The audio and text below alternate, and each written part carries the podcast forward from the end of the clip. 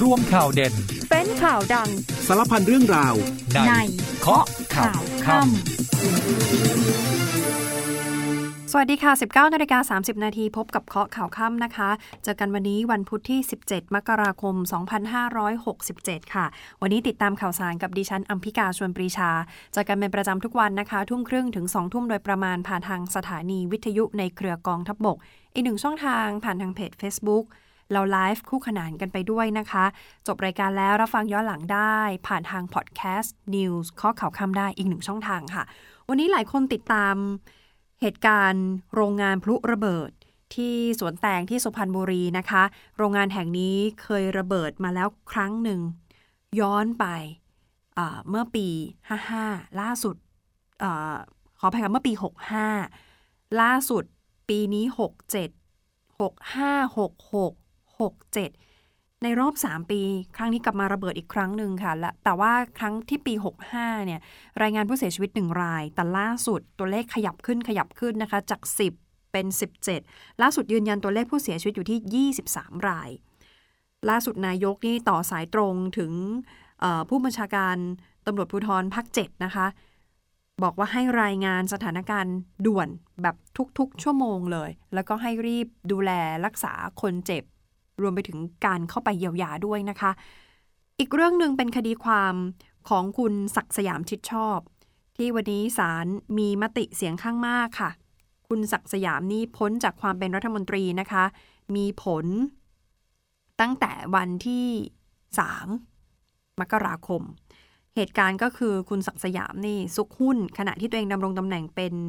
รัฐมนตรีนะคะสำหรับ ห้างหุ้นส่วนบุรีเจริญคอนสตรักชั่นมีผลตั้งแต่เอาไปค่ะ3มีนา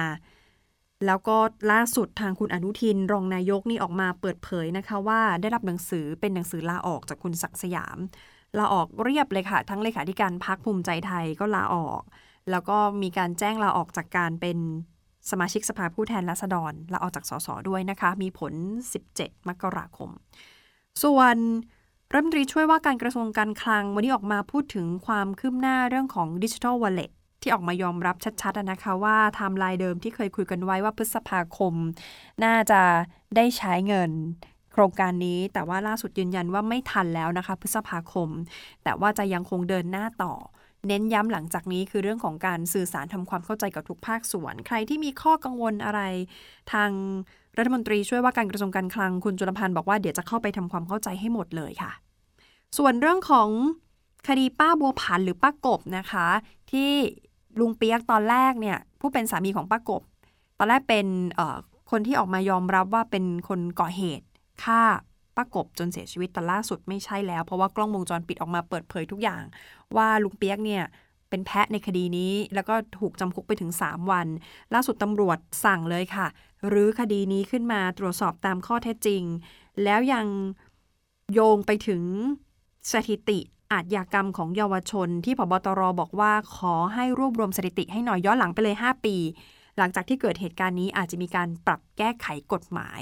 การกระทำของเยาวชน อาจจะมีการลดอายุลงมา เพราะว่าผู้ก่อเหตุ 5 รายนี่อายุ 14 อายุ 13 อายุ 16 ยังเป็นเยาวชนอยู่เลยนะคะ แล้วก็วันนี้ใครที่กำลังจะขับรถกลับบ้านก่อนเข้าบ้านแวะเติมน้ำมันก่อน พรุ่งนี้น้ำมันขึ้นนะคะ 30 สตางค์ต่อลิตร เบนซินกับโซฮอลแต่ว่าดีเซลคงเดิม มีผลพรุ่งนี้ตีห้า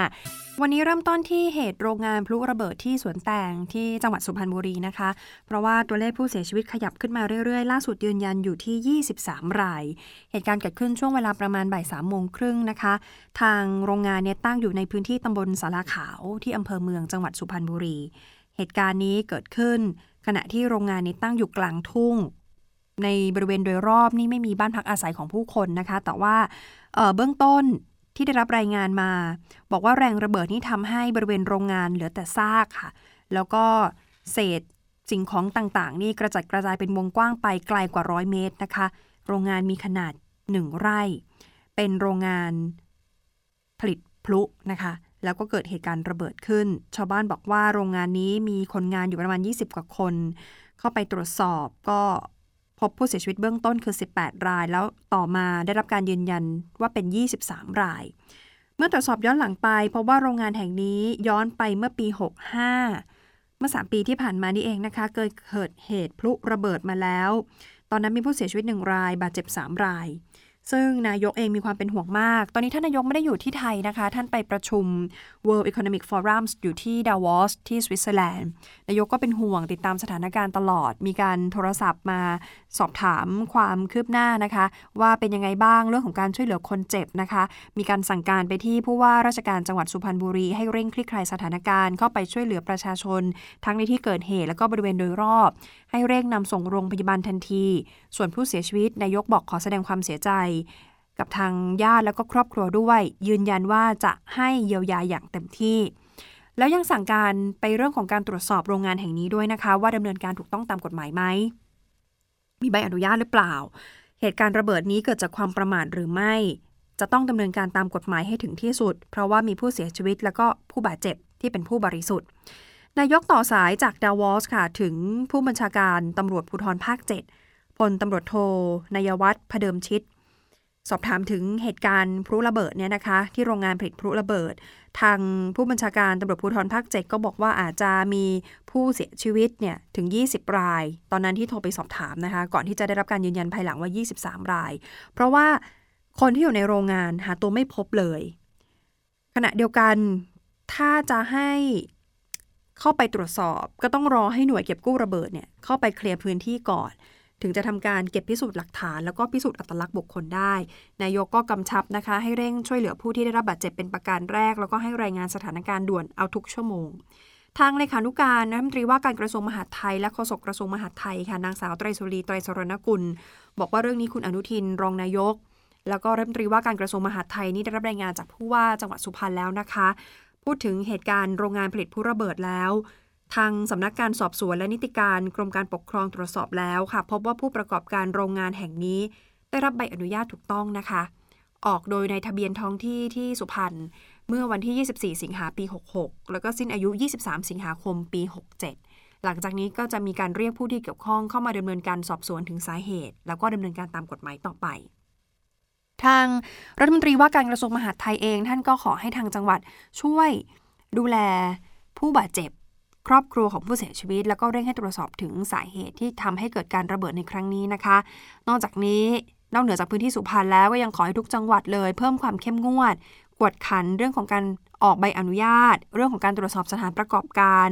ที่ได้รับอนุญาตในการผลิต หรือขายพลุดอกไม้ไฟ ตรวจให้หมดเลยนะคะ แล้วก็บอกว่าขอให้ปฏิบัติตามกฎหมายอย่างเข้มข้น เพื่อความปลอดภัยของประชาชน ลักษณะเหตุการณ์แบบนี้เกิดขึ้นบ่อยครั้ง แต่ละครั้งที่เกิดขึ้นก็สร้างความสูญเสียทั้งชีวิตและทรัพย์สินของประชาชนนะคะ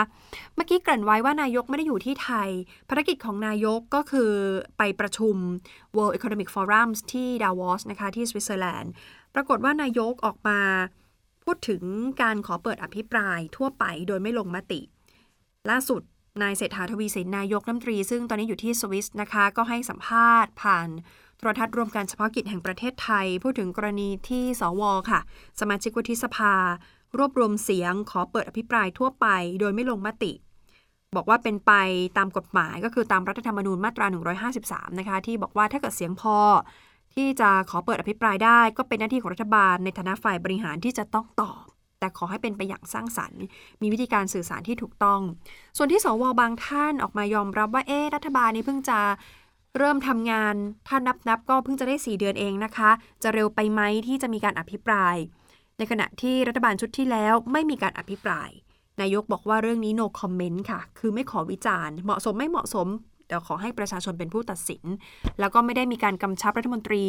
ให้เตรียมพร้อมเป็นพิเศษนะคะ เพราะเชื่อว่า รัฐมนตรีทุกคนทำงานอย่างเต็มที่อยู่แล้ว แล้วก็พร้อมที่จะชี้แจงหากถูกพาดพิง นายกยืนยันค่ะบอกว่ากรณีนี้ไม่ได้ทำให้เสียสมาธิในการทำงานนะคะ ก็เป็นไปตามที่รัฐธรรมนูญระบุไว้ หากสวมีข้อคลางแคลงใจก็พร้อมที่ตอบ แต่อยากจะเอาเวลามาทำงานเพื่อประเทศชาติมากกว่า หากสวมีข้อคลางแคลงใจ อยากจะอภิปรายตนโอเค นายกตอบสั้นๆไว้เท่านี้นะคะ สำหรับการเข้าร่วมประชุม World Economic Forum เนี่ยนายกพูดถึงข้อความหลักที่บอกว่าต้องการจะส่งต่อให้กับนักลงทุนทั่วโลกนะคะ คือประเทศไทยพร้อมแล้วเปิดแล้วสำหรับการลงทุน พร้อมในทุกๆ ด้านไม่ว่าจะเป็นมาตรการสนับสนุนด้านภาษี เรื่องของพลังงานสีเขียว แล้วก็พร้อมที่จะนำเสนอนโยบายด้านเศรษฐกิจ การค้าการลงทุน โอกาสทางธุรกิจ ที่จะมาทำในประเทศไทย แล้วก็จะร่วมแลกเปลี่ยนความคิดเห็นกับผู้ที่เข้าร่วม สร้างความเชื่อมั่นให้แก่บริษัทชั้นนำทั่วโลก ทางรัฐมนตรีว่าการกระทรวงคมนาคมค่ะคุณสุริยะจึงรุ่งเรืองกิจมีการกล่าวเพิ่มเติมนะคะ บอกว่าการไปร่วมประชุมครั้งนี้เนี่ยทางรัฐบาลไทยเราจะนำเสนอเรื่องของโครงการ Land Bridge ให้กับนักลงทุน ด้วยนะคะ ซึ่งเป็นโครงการที่ทางนายกกับรัฐบาลเนี่ยให้ความสำคัญมากสำหรับ Land Bridge นะคะ แล้วคุณสุริยะบอกว่าเชื่อว่าโครงการนี้จะเป็นที่สนใจของนักลงทุนทั่วโลก ที่ผ่านมามีโอกาสได้พูดคุย ได้รับความสนใจจากนักลงทุนมาแล้วหลายประเทศ แต่แตะไว้เท่านี้เรื่องของ Land Bridge นะคะ เพราะว่าวันนี้จะมีความคืบหน้าเรื่องของ Digital Wallet มาฝาก เพราะว่า Digital Wallet เนี่ยล่าสุดมีรายงานความเห็นของปปชออกมา ทีนี้คุณสิริกัญญา ออกมาพูดถึงการแสดงความรับผิดชอบของรัฐบาล หลังจากที่รายงานของปปชออกมาแล้วเหมือนทางรัฐบาลบอกว่า อาจจะไม่ได้ไปต่อ เพราะดูท่าทีแล้วคัดค้านอย่างเต็มที่ คุณสิริกัญญาบอกว่ารัฐเนี่ยต้องแสดงความรับผิดชอบนะคะ ถ้าดิจิทัลวอลเล็ตพูดตามตรงคือไปต่อไม่ได้โดนยกเลิกไป อย่าไปอ้างว่าเป็นเพราะรายงานความเห็นของปปชว่ารายงานฉบับนี้เป็นเหตุให้ต้องล้มโครงการ ซึ่งทางรัฐมนตรีว่าการ รัฐมนตรีช่วยนะคะว่าการกระทรวงการคลังคุณจุลพันธ์เนี่ยออกมาโต้บอกว่าอย่าให้ความเห็นของปปชเนี่ยมาทำลายรัฐบาลเลย อย่าหยิบเรื่องนี้มาเป็นประเด็น แล้วก็ยอมรับว่าไทม์ไลน์ของดิจิทัลวอลเล็ตคงไม่ทันแล้วล่ะค่ะสำหรับพฤษภาคมนี้คำว่าไม่ทันนี่คือต้องเลื่อนออกไป แต่ยังไม่มีกำหนดนะคะว่าจะเป็นเมื่อไหร่ยังไม่ได้เคาะ คุณไหมค่ะนางสาวศิริกัญญาสสบัญชีรายชื่อ และก็รองหัวหน้าพรรคก้าวไกล พูดถึง การเผยแพร่เอกสารของปปชนะคะ เอกสารฉบับนี้ ส่งตรงถึงรัฐบาลค่ะ พูดถึงกรณีพรบกู้เงินวงเงิน 5 0 0แสนล้านบาท คือกู้ไปทำโครงการดิจิทัลวอลเล็ตนะคะ คุณหมายบอกว่าอ่านแล้ว แต่ว่ารัฐบาลไม่จำเป็นต้องทำตาม แต่หากคิดว่าเป็นข้อคิดเห็นที่เป็นประโยชน์ รัฐบาลก็ควรฟัง แต่ไม่ควรนำมาเป็นข้ออ้างหรือจุดอ้างอิง ว่าหากไม่ได้ทำดิจิทัลวอลเล็ตก็เพราะความเห็นของปปชหรือกฤษฎีกา คุณหมายพูดประเด็นนี้นะคะ แล้วก็ย้ำทิ้งท้ายว่าอยากให้รัฐบาลเนี่ยแสดงความรับผิดชอบอย่างเต็มที่ ถ้าโครงการนี้ก็คือโครงการดิจิทัลวอลเล็ตไม่ได้ไปต่อ ก็ไม่ต้องเอาหลังไปพิงองค์กรอิสระ คือ อย่าไปอ้างรายงานฉบับนี้ของปปชส่วนกรณีที่มีการทบทวนวิธีการออกพรบกู้เงิน หากมีการทบทวนนะคะ แล้วก็เปลี่ยนเป็นไปใช้งบกลางปี 2568 เพื่อที่จะได้เดินหน้าโครงการนี้ต่อ คุณไหมเห็นว่างบปี 68 มันก็จะเป็นแบบเดียวกันกับงบปี 67 ที่บอกว่าเป็นแบบเดียวกันหมายความว่ามันไม่มีที่ว่างแล้วนะคะสำหรับโครงการนี้ โครงการที่จะใช้งบประมาณสูงถึง5แสนล้านบาท ทีนี้ถ้าอยากจะใช้ต้องลดไซส์ค่ะ คือลดขนาดของโครงการลงมาให้เล็กลง ถ้าลดลงมาอาจจะพอบรรจุลงในงบปี 68 ได้ แล้วก็เห็นว่าเป็นเรื่องที่ปลอดภัยที่สุดแล้วถ้าจะทำ หากรัฐบาลยังคงเดินหน้าทำโครงการนี้ต่อโดยใช้เงื่อนไขเดิม คุณหมายบอกว่าทุกคนก็คงจะทราบดีว่ามันติดล็อกทางกฎหมาย อาจจะมีคนไปร้องกับศาลรัฐธรรมนูญได้นะคะ และคนที่จะต้องมีส่วนร่วมในเรื่องนี้ไม่ใช่แค่รัฐบาลเท่านั้น ยังเป็นรัฐสภาที่ต้องโหวตกฎหมายที่สุ่มเสี่ยง รวมถึงข้าราชการต่างๆ ที่ต้องเข้ามามีส่วนร่วม คุณหมายให้ความคิดความเห็นเอาไว้ แต่ทางฝ้าฝั่งของรัฐบาลค่ะ คุณจุลพันธ์อมรวิวัฒรัฐมนตรีช่วยว่าการกระทรวงการคลัง ออกมาพูดถึงรายงานหนังสือของปปชนะคะ เรื่องของพรบกู้เงิน 5 0 0แสนล้าน คุณจุลพันธ์บอกว่าค่อนข้างจะแน่ชัด ว่าเป็นการคัดค้านนโยบายค่ะ นี่คือสิ่งที่คุณจุลพันธ์ให้สัมภาษณ์ไว้นะคะ ว่าแน่ชัดเลยว่าเเนื้อหาใจความในรายงานของปปชเนี่ยค่อนข้างชัดเลยว่าเป็นการคัดค้านค่ะ แต่ว่าเอกสารที่ว่านี้ยังไม่ชัดเจนว่าเป็นเอกสารที่เป็นทางการหรือไม่อย่างไร ดังนั้นคุณจุลพันธ์บอกว่าเดี๋ยวต้องรอเอกสารจากทางคณะกรรมการปปชชุดใหญ่ รออย่างเป็นทางการก่อนนะคะ แล้วก็ยืนยันว่าทางคณะกรรมการนโยบายดิจิทัลวอลเล็ตเปิดรับฟังความคิดเห็นอย่างหลากหลาย แต่เนื่องจากมีบางกลุ่ม บางองค์กรที่ยังมีข้อคิดเห็นที่แตกต่างไป ก็เลยทำให้กรอบ ระยะเวลาในการดำเนินโครงการเนี่ยอาจจะไม่ทันเดือนพฤษภาคม ตามที่ตั้งเป้า คือต้องเลื่อนนะคะ เลื่อนจากพฤษภาคมไป แต่ยืนยันว่ายังไงจะเดินหน้าทำนโยบายนี้ต่อนะคะ ขั้นตอนจากนี้เดี๋ยวรอคณะกรรมการปปชส่งหนังสือยังเป็นทางการ แล้วก็จะเชิญคณะกรรมการดิจิทัลวอลเล็ตมาประชุม และนำความเห็นของปปชรวมทั้งหนังสือกฤษฎีกา พิจารณาในคราวเดียวกันเลย แล้วค่อยเริ่มกระบวนการรับฟังความคิดเห็นเพิ่มเติมเพื่อทำความเข้าใจ กับหน่วยงาน หรือองค์กรใดๆที่ยังไม่เห็นถึงเจตนาดีที่รัฐบาลพยายามจะทำ คุณจุลพันธ์บอกว่าจะพยายามสื่อสารจนทุกฝ่ายมีความเข้าใจตรงกัน แล้วเดินหน้านโยนโยบายนี้ให้ได้ในที่สุด สรุปคือนโยบายนี้ยังไม่ได้ยกเลิกนะคะ คุณจุลพันธ์บอกว่ายังไงจะเดินหน้าต่อ แต่ว่าเดี๋ยวต้องรอคณะกรรมการปปชชุดใหญ่ส่ง เอกสารส่งหนังสือยังเป็นทางการก่อน ส่วนที่คุณหมายบอกว่ารัฐบาลเนี่ยอย่ามาใช้ความเห็นของคณะกรรมการปปชเพื่อเป็นหลังพิงในการยกเลิกโครงการนี้ คุณจุลพันธ์ยืนยันว่าไม่ได้เป็นเช่นนั้น แต่เมื่อมีข้อมูลเข้ามา เราก็มีหน้าที่รับฟัง ทั้งนี้ก็ไม่อยากให้พักฝ่ายค้าน ใช้ปปชเป็นเครื่องมือทำลายรัฐบาลเช่นเดียวกันเอาละค่ะ เดี๋ยวเราจะพักฟังภารกิจทหารกันครู่เดียวช่วงหน้ากลับมาติดตามมีหลายคดีเลย ที่ศาลมีคำพิพากษาออกมาแล้วสังคมให้ความสนใจค่ะ กองทัพบกยังคงให้การดูแลช่วยเหลือประชาชนต่อเนื่อง และยังคงดำเนินกิจกรรมเพื่อเสริมเพิ่มประสิทธิภาพให้กับกำลังพล เริ่มกันที่หน่วยเฉพาะกิจกรมทหารพรานที่ 21 ส่งกำลังพลลงพื้นที่มอบผ้าห่มกันหนาวให้กับประชาชน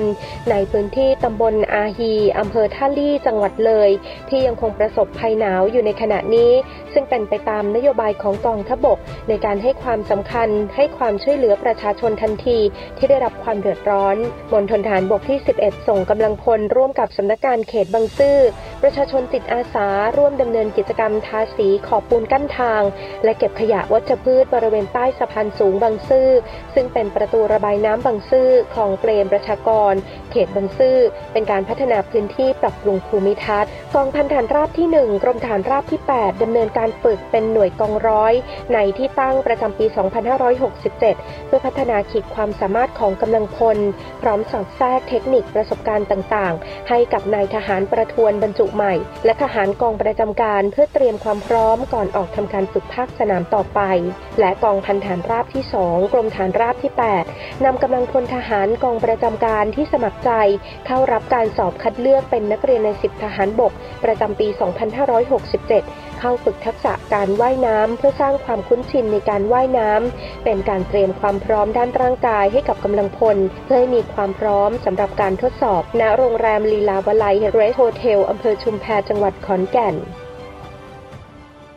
คดีที่สังคมให้ความสนใจนะคะ เริ่มจากคดีแรก ก็คือคดีของคุณศักดิ์สยามชิดชอบนะคะ ที่ศาลรรัฐธรรมนูญมีมติเสียงข้างมาก เห็นชอบให้พ้นจากความเป็นรัฐมนตรีนะคะ เหตุก็คือซุกหุ้นหจกบุรีเจริญคอนสตรักชั่นมีผลตั้งแต่ 3 มีนาคม ปี 2566 นะคะ ปีที่แล้วขออภัยเมื่อช่วงต้นของรายการนี่ พูดปีผิดนะคะ 3 มีนาคม 2566 มีผลย้อนหลังไปเลย โดยสารรัฐธรรมนูญนี่ออกนั่งบัลลังก์อ่านคำวินิจฉัย ถึงความเป็นรัฐมนตรีของคุณศักดิ์สยามนะคะ ที่สุดแล้วก็มีมติเสียงข้างมาก ให้สิ้นสุดลงเฉพาะตัวตามรัฐธรรมนูญมาตรา 170 วรรคหนึ่งวงเล็บ 5 โดยนายศักสยามนี่เดินทางมาฟังคำวินิจฉัยด้วยตัวเอง มติคะแนนเสียงข้างมากนะคะ วินิจฉัยว่าคุณศักสยามนี่ยังคงไว้ซึ่งหุ้นส่วนและยังเป็นผู้ถือหุ้น เป็นเจ้าของหอจกคือห้างหุ้นส่วนจำกัด บุรีเจริญคอนสตรักชั่นนี่เป็นการกระทำอันเป็นการต้องห้าม ตามกฎหมายเป็นเหตุให้ความเป็นรัฐมนตรีของนายศักดิ์สยามสิ้นสุดลงเฉพาะตัว คุณศักดิ์สยามนี่กล่าวหลังจากออกจากที่นั่งฟังคำพิพากษาของศาลนะคะ บอกว่าเดี๋ยวขอรอคัดคำวินิจฉัยของศาลฉบับเต็มก่อนภายใน 15 วัน เพื่อดูว่าศาลจะให้ปฏิบัติอย่างไร แล้วก็ทิ้งท้ายว่าเคารพคำวินิจฉัยของศาลซึ่งทางคุณอนุทินจริง ๆ ตอนแรกออกมาเหมือนให้สัมภาษณ์นะคะว่า ทุกอย่างก็เป็นไปตามคำวินิจฉัยของศาล ตามความเข้าใจของคุณศักสยามก็ต้องพ้นจากตำแหน่งเลขาธิการภาคพ้นจากสสนะคะแล้วก็บอกว่าไม่ได้กังวลอะไร เพราะว่าถ้าเกิดคุณศักสยามพ้นไปก็พักจะประชุมเพื่อสรรหาเลขาธิการคนใหม่ แต่ล่าสุดคุณอนุทินนี่ออกมาเปิดเผยนะคะว่าได้รับหนังสือเป็นหนังสือลาออกจากตำแหน่งเลขาธิการพักภูมิใจไทยจากคุณศักสยามแล้วมีผลตั้งแต่วันที่ 17 มกราคม ก็คือตั้งแต่วันนี้เป็นต้นไป พักก็เดี๋ยวจะแจ้งต่อคณะกรรมการการเลือกตั้งในฐานะในทะเบียนของพรรคการเมืองต่อไปนะคะเออนอกจากนี้ยังได้รับแจ้งจากนายศักดิ์สยามด้วยว่า ได้ทำหนังสือลาออกจากการเป็นสมาชิกสภาผู้แทนราษฎร ต่อประธานสภาผู้แทนราษฎรแล้วมีผลตั้งแต่วันนี้เป็นต้นไป 17 มกราคม ทีนี้การลาออกจากตำแหน่งเลขาธิการพัก และก็สมาชิกสภาผู้แทนราษฎร ถือเป็นการแสดงความรับผิดชอบต่อคำพิพากษาของศาลแม้ว่าคำพิพากษาของศาลจะไม่มีผลต่อตำแหน่งเลขาธิการพัก และสมาชิกสภาผู้แทนราษฎร แต่ท่านยินดีที่จะลาออกด้วยส่วนประเด็นเรื่องของการสุกหุ้นของคุณศักสยาม ที่หลายคนกังวลว่าจะนำไปสู่การยุบพักไหมคุณอนุทินพูดเรื่องนี้ด้วยนะคะ แต่พูดสั้นๆทิ้งท้ายว่าจริง ๆ เรื่องนี้เป็นเรื่องส่วนบุคคล ไม่ใช่เรื่องส่วนรวม เพราะฉะนั้นจะนำมาตีความถึงขั้นยุบพักคงไม่ได้นะคะ ส่วนอีกคดีหนึ่งคดีของกลุ่มพันธมิตรค่ะ กลุ่มพันกลุ่มพันธมิตรนี่คือคดีที่ไปปิดสนามบินดอนเมืองจำได้ไหมคะเมื่อปี 51 ล่าสุดศาลชั้นต้นยกฟ้องนะคะ ลงโทษปรับ 13 แกนนำปรับแค่ 20,000 บาท ฐานบุกรุกฝ่าฝืน พรกฉุกเฉิน วันนี้ศาลอาญานัดอ่านคำพิพากษาคดีที่พนักงานอายการฝ่ายคดีอาญา 9 เป็นโจทย์ ฟ้องพลตรีจำลองสีเมือง แกนนำพันธมิตร ประชาชนเพื่อประชาธิปไตยกับพวกรวม 32 คน ร่วมกันเป็นจำเลยในความผิดฐานเป็นกบฏก่อการร้ายจากกรณีปิดสนามบินดอนเมือง คุณจำลองแล้วก็นายเทิดภูมิจำเลยคนนี้ป่วยรักษาตัวอยู่ที่โรงพยาบาล ทั้งสองคนเนี่ยฟังการอ่านคำพิพากษา ผ่านทาง video conference นะคะส่วนจำเลยที่เหลือมาครบหมดศาลใช้เวลาอ่านประมาณชั่วโมงหนึ่งค่ะ พิเคราะห์แล้วพยานหลักฐานของโจทก์ก็คือ พนักงานอัยการฝ่ายคดีอาญา9เนี่ยนะคะ ซึ่งเป็นโจทย์เนี่ยวิเคราะห์แล้วพบว่ามีน้ำหนักเพียงพอ แล้วฟังได้ว่าจำเลยที่1ถึง5จำเลยที่7ถึง13 และจำเลยที่ 31 มีหลายคนนะคะอาทิพลตรีจำลองนายสนธิลิ้มทองกุลนายพิภพนายสมศักดิ์โกไสยสุขนายสุริยะไสยนะคะมีหลายท่านพิเคราะห์ได้แล้วว่ากระทำความผิดฐานบุกรุก และฝ่าฝืนพรกฉุกเฉิน ลงโทษปรับคนละ 20,000 บาท ส่วนข้อหาอื่น พยานและน้ำหนัก พยานและหลักฐานของโจทย์เนี่ยไม่มีน้ำหนักเพียงพอ พอไม่เพียงพอก็รับฟังได้ว่าจำเลยที่จะกระทำความผิดเนี่ยยกฟ้องหมดนะคะจำเลยที่เหลือศาลก็เลยยกฟ้อง อันนี้ก็คือคดีของพันธมิตรที่ปิดสนามบิน สรุปคือปรับ 20,000 บาทที่เหลือยกฟ้องนะคะ อีกคดีสารอาญาพิพากษาจำคุก 4 ปีนนี่คือคดีของทนายอานนท์ค่ะ ทนายอานนท์โพสต์ข้อความผ่านทาง Facebook แต่ข้อความของทนายอานนท์เนี่ย มิ่นเหม่แล้วก็สุ่มเสียง ที่บอกว่าหมิ่นเหม่แล้วก็สุ่มเสียงเนี่ยเพราะว่าข้อความที่นายอานนท์โพสต์เนี่ยหมิ่นสถาบันผิดมาตรา 112 นะคะ ก็ล่าสุดศาลอาญาพิพากษาจำคุก 4 ปี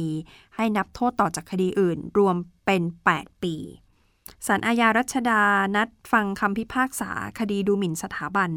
ที่พนักงานอายการฝ่ายคดีอาญา 5 เป็นโจทย์ฟ้องนายอานนท์หรือนายอานนท์นำพาอายุ 40 ปี อาชีพทนายความนะคะ กรณีเมื่อวันที่ 1 มกราคมปี 64 ทนายอานนท์เนี่ยโพสต์ข้อความใน Facebook ของตัวเอง เนื้อหาดูหมิ่น แสดงความอาฆาตมาตร้ายสถาบันอันเป็นความผิดสารพิเคราะห์แล้วเห็นว่าจำเลยก็คือทนายอานนท์เนี่ยโพสต์ข้อความส่วนตัว 3 ข้อความ มีเนื้อหาที่ทำให้ประชาชน อ่านแล้วเข้าใจผิดเกี่ยวกับสถาบัน แล้วก็พยานหลักฐานของโจทย์มีน้ำหนัก รับฟังได้ว่าจำเลยมีพฤติการดูหมิ่นจริง ก็ลงโทษมาตรา 112 เป็นบทที่หนักที่สุดนะคะ พิพากษาจำคุก 4 ปี ให้นับโทษต่อจากคดีที่ศาลมีคำพิพากษาไปก่อนหน้านี้ ซึ่งทาง Facebook ของนายอนนท์นำพาก็โพสต์ข้อความหลังมีคำพิพากษาออกมา บอกว่าจำคุก 4 ปีไม่รอลงอาญาให้นับโทษต่อจากคดีเดิม ตอนนี้ก็มีโทษนับรวมๆกันแล้ว 8 ปีปิดท้ายคดีที่เกี่ยวข้องกับคนในวงการบันเทิงอย่างคุณจูน ภรรยาของหนุ่มกะลานะคะ วันนี้ศาลสั่งให้คู่กรณีเนี่ยจ่าย จ่ายเงิน ค่าเสียหาย 4 ล้านบาท หลังจากที่เจ้าตัวพร้อมทนายความนี้เรียกค่าเสียหายไป 10 ล้านบาท คู่กรณีของคุณจูนไม่ได้เดินทางมานะคะ แต่ว่าทนายความของคู่กรณีนี่ส่งเสมียนมาฟังการพิจารณา ส่วนคุณจูนนี่ควงคู่ไปกับทนายไปฟังคำพิพากษาด้วยตัวเองศาลใช้เวลาอ่านคำพิพากษาหนึ่งชั่วโมงค่ะคุณจูนกับทนายความเดินออกมาด้วยสีหน้ายิ้มแย้ม แล้วก็ให้สัมภาษณ์ว่าวันนี้รู้สึกสบายใจมากนะคะ พอใจในคำตัดสินของศาล ตัดสินลงมาที่ 4 ล้านบาท ก่อนหน้านี้เรียกไป 10 ล้าน คุณจูนบอกว่าตอนนี้ตนกับลูกมีความสุขดี แล้วก็ยอมรับว่าความสัมพันธ์ทางครอบครัวนี้ไม่เหมือนเดิมนะคะ ก็เป็นเป็นพ่อเป็นแม่ที่ดีของลูก แต่ว่ายืนยันว่ายังไม่ได้เซ็นใบหย่ากับคุณหนุ่มกาลานะคะ คุณหนุ่มก็ทำหน้าที่พ่อตามปกติ แล้วก็ระบุทิ้งท้ายว่าทุกการกระทำมีราคาที่ต้องจ่ายนี่คุณจูนบอกแบบนี้นะคะ จริง ๆ เวลาค่อนข้างจะไม่เหลือแล้วแต่จริงๆอยากจะอัปเดตนะคะ เรื่องของป้าบัวผันแต่ล่าสุด ต่อเนื่องจากคดีของป้าโบวผันนี่ทางพบตรก็เลยสั่งให้รวบรวมสถิติอาชญากรรมของเยาวชน ย้อนหลังไปเลย 5 ปีนะคะ ว่าอาจจะมีการแก้ไขเรื่องของกฎหมายต่าง ๆ ที่เกี่ยวข้องกับเยาวชนเอาละค่ะหมดเวลาของรายการข้อข่าวค่ำแล้วนะคะ วันนี้ลาคุณผู้ฟังไปก่อนค่ะ สวัสดีค่ะ